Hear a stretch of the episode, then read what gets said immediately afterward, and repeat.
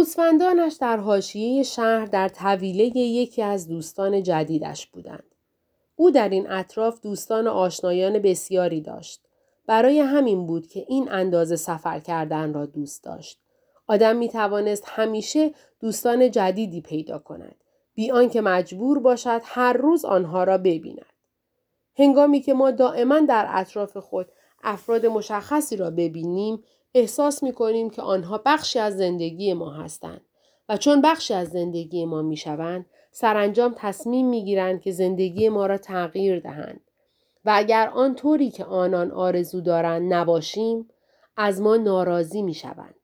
هر کسی گمان می کند که دقیقا می داند که ما باید چگونه زندگی کنیم. ولی هیچ کس هرگز نمی داند که چگونه باید زندگی خاص خودش را بکند. مثلا پیرزن که نمی‌دانست چگونه رویاها را متحقق کند. تصمیم گرفت تا فرود آمدن خورشید صبر کند و بعد با میشهایش راهی صحرا شود. تا سه روز دیگر دختر بازرگان را ملاقات می کرد. شروع به خواندن کتابی کرد که کشیش تاریفا به او داده بود. کتاب قطوری بود و در صفحه اول درباره مراسم یک خاکسپاری مطالبی نوشته شده بود. به علاوه اسم شخصیت ها خیلی پیچیده بود. اگر روزی او کتابی می نوشت شخصیت ها را یکی یکی وارد صحنه می کرد تا خواننده مجبور نباشد که اسم همه آنها را همزمان حفظ کند. کم کم داشت روی مطلبی که می‌خواند متمرکز می‌شد. خوشایند بود چون درباره خاکسپاری در برف حرف می‌زد و زیر گرمای سوزان خورشید احساس خنکی و رطوبت به او می‌داد که پیرمردی آمد و در کنار او روی نیمکت نشست و شروع به صحبت کرد پیرمرد در حالی که آبرین را نشان می‌داد پرسید اینها چه می کنند؟ چوپان با لحن خشک پاسخ داد دنبال کارشان می رود و وانمود کرد که مجذوب مطالعه کتاب می باشد. در واقع داشت فکر می کرد که پشم میشها را در مقابل چشم دختر بازرگان خواهد چید و او متوجه خواهد شد که جوان کارهای خیلی جالبی بلد است. دهها بار این صحنه را مجسم کرده بود و هر بار شگفتی دختر را از شنیدن این مطلب که پشم گوسفندان را باید از عقب به جلو چید دیده بود. سعی می کرد داستانهای شیرینی را به خاطر آورد و در موقع پشمچینی برای او نقل کند. بیشتر داستانهایی بود که در کتابها خوانده بود. اما آنها را باید طوری تعریف می کرد که انگار برای خودش اتفاق افتادهاند. دختر هیچ وقت ملتفت نمی‌شد چون خواندن نمی‌دانست. معزالک پیرمرد پافشاری کرد. گفت که خسته است، تشنه است و از او خواست که جرعه نوشیدنی به او بدهد. پسرک بطری را به او تعارف کرد. شاید از او دست بردارد. اما پیرمرد می‌خواست پرگویی کند. از چوپان پرسید که چه کتابی می‌خواند. فکر کرد که بهتر است ادب را کنار بگذارد و نیمکتش را عوض کند. ولی پدرش به او آموخته بود که به افراد مسن احترام بگذارد. پس کتاب را به پیرمرد داد به دو دلیل. اول اینکه قادر نبود عنوان آن را تلفظ کند دوم اینکه اگر پیرمرد خواندن نمی‌دانست این او بود که نیمکت را عوض می کرد تا احساس حقارت نکند.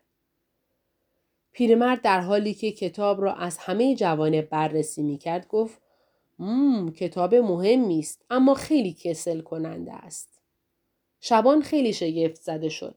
پس آن مرد هم خواندن بلد بود و این کتاب را قبلا خوانده بود و اگر اینطور که می گفت کتاب کسالتباری است هنوز وقت داشت آن را عوض کند.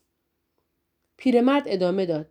این کتاب از همان چیزهایی حرف می‌زند که تقریبا همه کتاب ها از آن حرف می‌زنند. یعنی ناتوانی انسانها در انتخاب سرنوشتشان و آخر سر باوری را ارائه می دهد که بزرگترین گذافه و دروغ دنیاست. مرد جوان شگفت زده پرسید و این بزرگترین دروغ عالم کدام است؟ این است. در زندگی ما لحظه ای فرا می رسد که تسلط بر زندگی را از دست می دهیم و از آن پس سرنوشت بر هستی ما مسلط می شود و این بزرگترین گذافه عالم است. مرد جوان گفت این اتفاق برای من نیفتاده. چون می‌خواستن از من یک کشیش بسازن و من تصمیم گرفتم که یک چوپان شوم. پیرمرد گفت اینطور بهتر است چون تو سفر را دوست داری. سانتیاگو به خودش گفت او فکر مرا خوانده است. در این مدت پیرمرد کتاب قطور را ورق می‌زد بدون اینکه قصد پس دادن آن را داشته باشد. چوپان متوجه شد که او به شکل غریبی لباس پوشیده است. شبیه عرب ها بود. و در آن منطقه البته این هیچ چیز خارق العاده ای نبود. آفریقا فقط چند ساعت با تاریفا فاصله داشت. کافی بود تا از تنگه عبور کنی. اکثرا اعرابی که برای خرید آمده بودند در شهر دیده می شدند. آنها را می دیدی که چندین بار در روز به طرز عجیبی عبادت می کردند. از او پرسید شما مال کجا هستید؟ مال خیلی جاها. هیچ کس نمی تواند مال خیلی جاها باشد. من چوپان هستم و می توانم در جاهای مختلفی باشم. ولی اهل یک جا هستم. و آن دهکده است در نزدیکی یک قصر خیلی قدیمی. من در آنجا متولد شدم. با این حساب من هم در سالیم متولد شدم. چوپان نمی‌دانست که سالیم کجاست اما نخواست بپرسد تا از جهل خود سرفکنده نباشد. میدان را مدتی زیر نظر گرفت. افراد می آمدند و می رفتند و خیلی گرفتار به نظر می رسیدند. برای اینکه به قرینه چیزی دریابد پرسید اوضاع در سالیم چگونه است؟ مثل همیشه همانطور که همیشه بوده. این پاسخ هیچ چیز را روشن نکرد. فقط او فهمید که سالیم در آندلوس نیست. اگر نه این شهر را می شناخت. شما در سالیم چه می کنید؟ من در سالیم چه می کنم؟ پیرمرد برای اولین بار از خنده روده بر شد و ادامه داد چه سوال عجیبی خب من پادشاه سالیم هستم. مردم چه حرفهای مزهکی می‌زنند. گاهی اوقات بهتر است که آدم با گوسفندها زندگی کند که لال هستند و فقط دنبال آب و علف میگردند یا با کتابها که داستانهای باور نکردنی تعریف می کنند. وقتی آدم دلش می‌خواهد اینجور داستانها را بشنود اما وقتی با آدمها حرف می‌زنی یه چیزهایی به تو می‌گویند که نمیدانی چطور به گفتگو ادامه دهی. پیرمرد گفت نام من ملکی صدق است و افزود تو چند تا گوسفند داری؟ چوپان پاسخ داد همون که لازم هست و نزد خود اندیشید که این پیرمرد زیادی می‌خواهد از کار او سر درآورد. خب مشکل ما این است که من نمی‌توانم تا وقتی که فکر می‌کنی به اندازه کافی گوسفند داری به تو کمک کنم. جوان احساس کرد که دارد حوصلهاش سر می‌رود. او از کسی کمک نخواسته بود. این پیرمرد بود که سر صحبت را باز کرده و به کتاب او علاقه نشان داده بود. گفت کتاب را به من بدهید باید بروم. گوسفندانم را بردارم و به راهم ادامه دهم. پیرمرد در پاسخ گفت ده یک گوسفندانت را به من بده تا به تو بگویم که چگونه می توانی به گنجینه پنهانت دست یابی. آن وقت جوان به یاد خوابش افتاد. و ناگهان همه چیز برایش روشن شد. پیرزن از او پولی نگرفته بود اما این پیرمرد که شاید شوهرش بود می‌خواست چیز قابل توجهی از او بگیرد. آن هم در عوض اطلاعاتی که به هیچ واقعیتی مربوط نمی‌شد. خود او هم لابد یک کولی بود. اما پیش از آن که کلمه به زبان آورده باشد پیرمرد خم شد شاخه کوچکی را از زمین برداشت و شروع به نوشتن روی شنهای میدان کرد. وقتی خم شد چیزی روی سینهاش درخشید. با چنان شدتی که چشمان پسرک را خیره کرد. اما با حرکتی بسیار سریع که برای سن و سال او شگفتانگیز بود پالتویش را روی سینهاش کشید. چشمان پسرک خیرگی خود را از دست دادند. و او توانست آنچه را پیرمرد می نوشت بخواند. روی شنهای میدان اصلی شهر کوچک نام پدر و مادرش را خواند. ماجرای زندگی خودش را تا آن لحظه خواند. بازیهای کودکیش را، شبهای سرد مدرسه شبانه روزی کشیش ها را و چیزهایی را که هرگز برای هیچ کس بازگو نکرده بود مثل آن دفعه ای که اسلحه پدرش را کش رفته بود تا آهوش کار کند یا حتی اولین تجربه جنسیش در تنهایی را. پیرمرد گفته بود من پادشاه سالیم هستم. مرد جوان معذب و شگفت زده پرسید چرا یک پادشاه با یک چوپان حرف می‌زند؟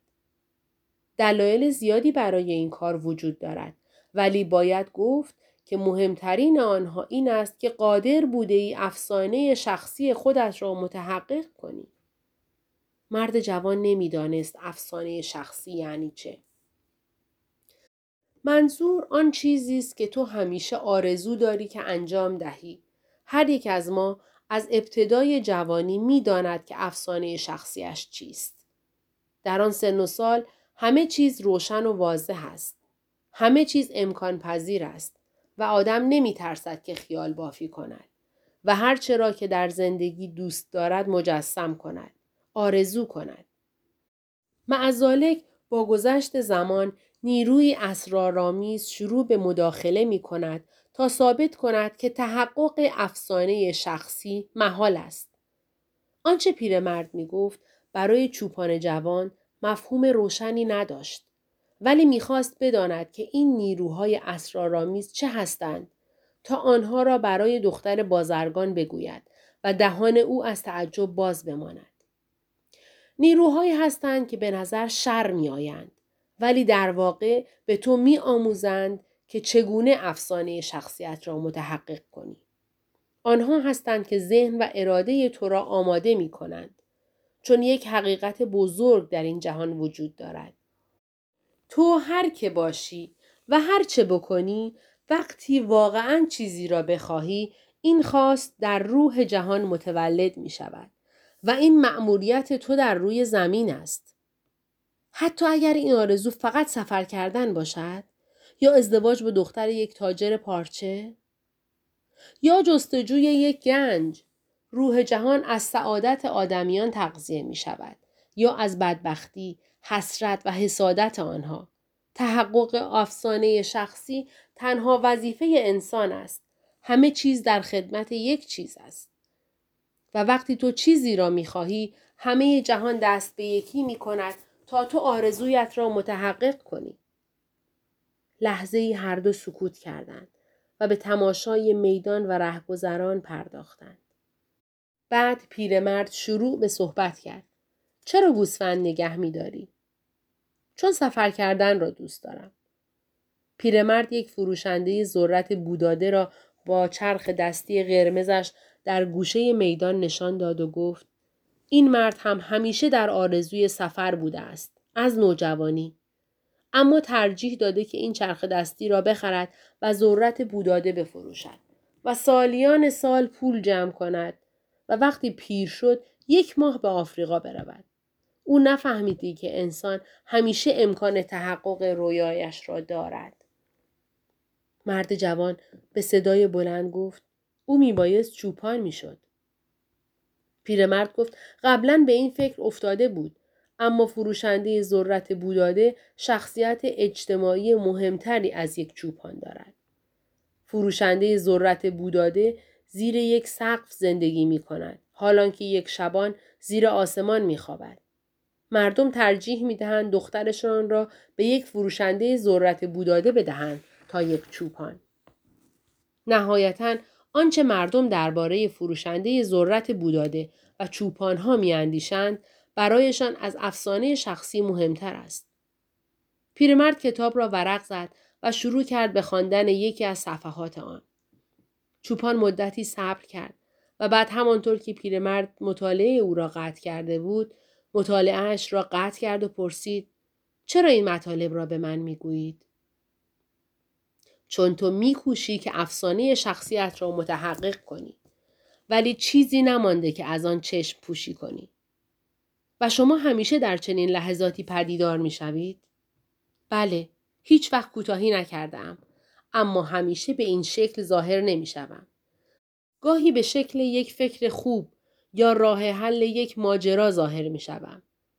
گاهی هم در لحظات تعیین کننده و دشوار کاری می کنم که کارها آسان شود و از این قبیل مسائل ولی اکثر آدم ها متوجه نمی شوند. بعد تعریف کرد که در هفته قبل ناچار شده بود که به شکل سنگی بر یک کاشف ظاهر شود. آن مرد همه چیز را رها کرده بود تا به جستجوی زمرد برود. پنج سال تمام در کنار یک رودخانه کار کرده بود و 999999 سنگ را شکسته بود تا یک زمرد بیابد. در آن لحظه داشت منصرف می‌شد و فقط یک سنگ مانده بود تا زمردش را پیدا کند. چون مردی بود که زندگیش را در گروه افسانه شخصیش گذاشته بود، پیرمرد تصمیم به مداخله گرفته بود. او به سنگی بدل شد که جلوی پای کاشف قلتید و او از شدت عصبانیت با این احساس که پنج سال از عمرش را هدر کرده است سنگ را محکم به دور دست ها پرت کرد. اما با آنچنان شدتی سنگ را پرت کرد که به سنگ دیگری برخورد آن را شکست و زیباترین زمرد جهان را آشکار ساخت. انسانها خیلی زود از علت زندگی خیش آگاه می شوند. پیرمرد در حالی که نگاهش از تلخی آکنده بود ادامه داد شاید برای همین هم هست که خیلی زود از آن چشم می پوشند.